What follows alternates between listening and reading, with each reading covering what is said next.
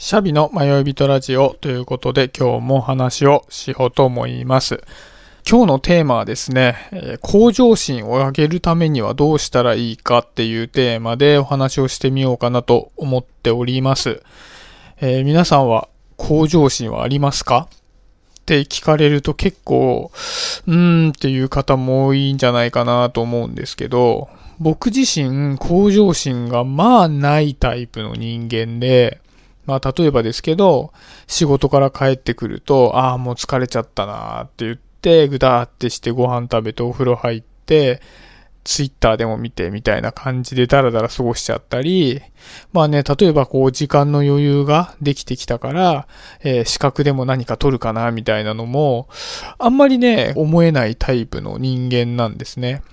でもこう中にはいるじゃないですか。ちょっと時間ができると、なんかこう資格試験の勉強してみようかなっていう人とかいると思うんですけど、そういう人たちすごいなと思いながら、自分はなかなかできないななんて思ってたんですね。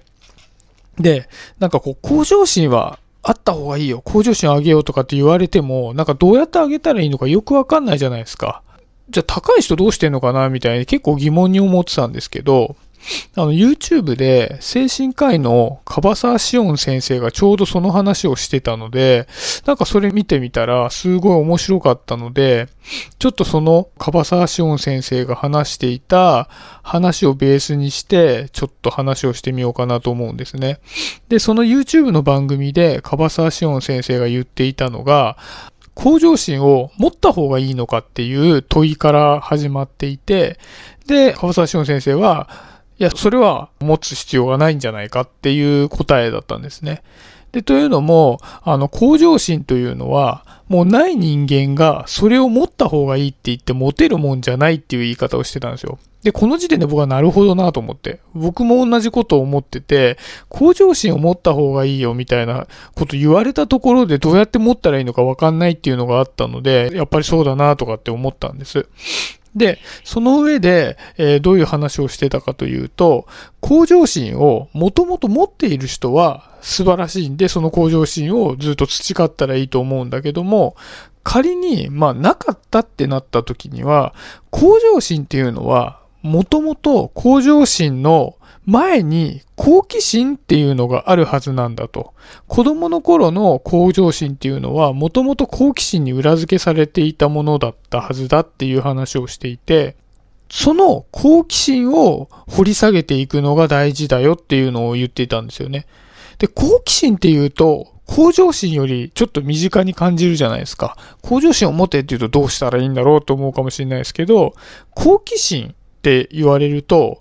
誰しも持ってると思うんですよね。僕も向上心はないんですけど、好奇心は結構強い方だなっていう風に感じるんですね。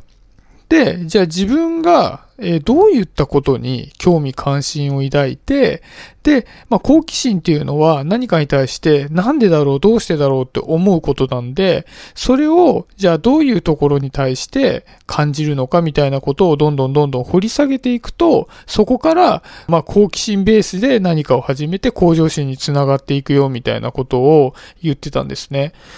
で、そういうふうに説明されると、なんか向上心っていうのが自分の手の届く範囲に来たような感じがしません？なんか僕はそういうふうに思ったんですね。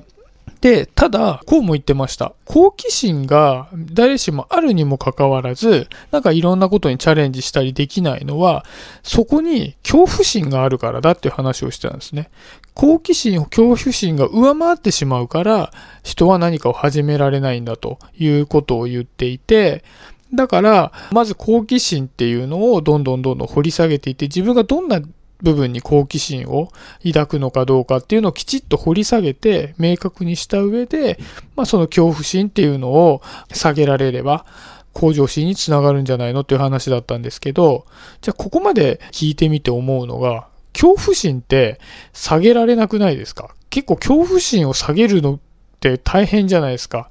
例えばですけど、おっしゃ起業するぜ、俺は会社を辞めて自分一人の力で稼いでいくんだって言っても、いやーさすがにこれでもね、いや今ずっとサラリーマンとして働いてるから安定した収入が得られてるけど、一人でこれ全然成功しなかったらどうしよう、死んじゃうぜと思うじゃないですか。じゃあね、じゃあ自分の起業して一人で稼いでいきたいっていう好奇心って、やっぱり恐怖心でへし折られてしまうんですよね。だから、恐怖心を下げるってすごい難しいなっていう風に感じるんですよね。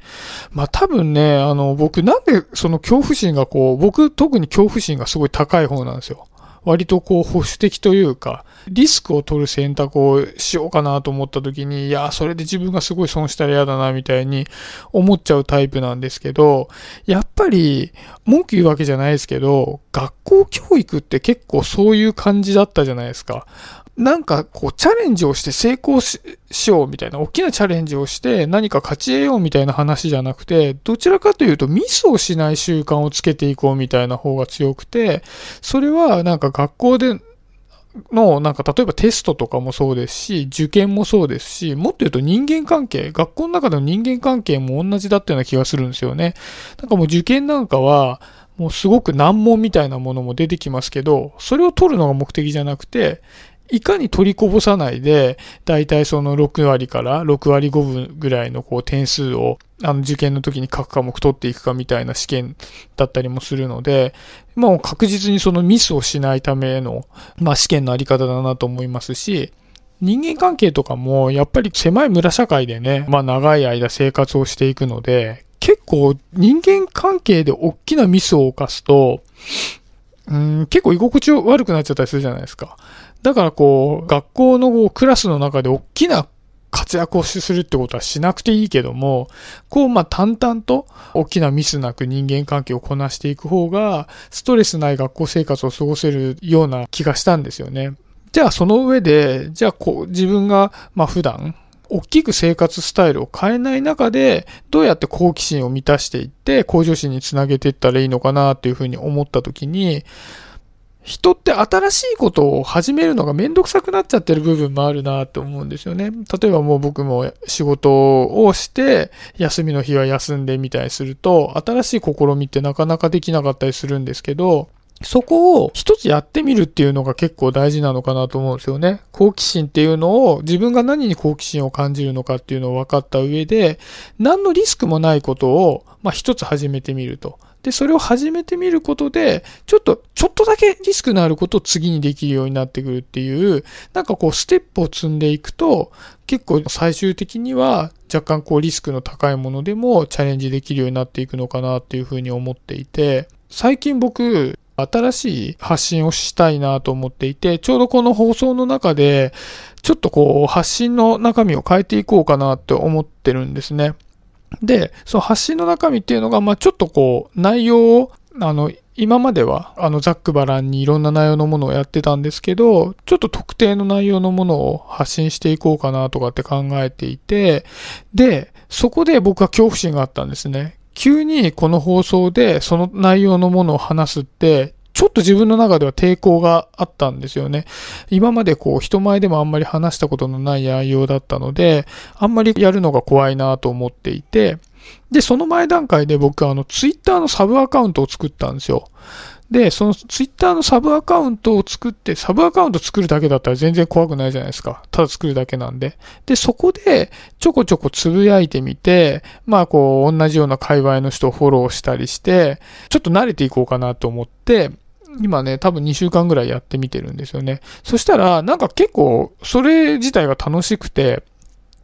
ストレスは全然ないものだなと思ったので、なんかまた今度は次の段階で、今まで怖いなと思ってた音声の方で、その系統の発信をしてみようかなみたいな感じで、ちょっと順繰りに、ステップアップしていこうかなと思うんですよね。で、ちょっとここで今度発信をしばらくして慣れたら、YouTube とかでもその系統の発信をしていこうかなと思っているので、ちょっともう少ししたら、そっちの方に舵を切っていこうかなっていうふうに思ってますと。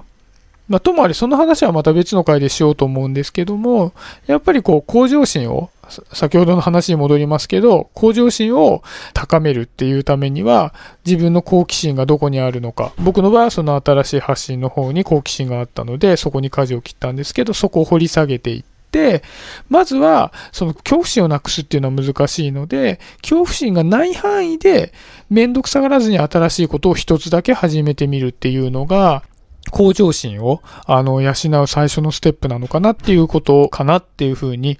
思いました。はい、そんなところで今日は終わりにしようかなと思います。はい、シャビでした。今日もありがとうございます。バイバイ。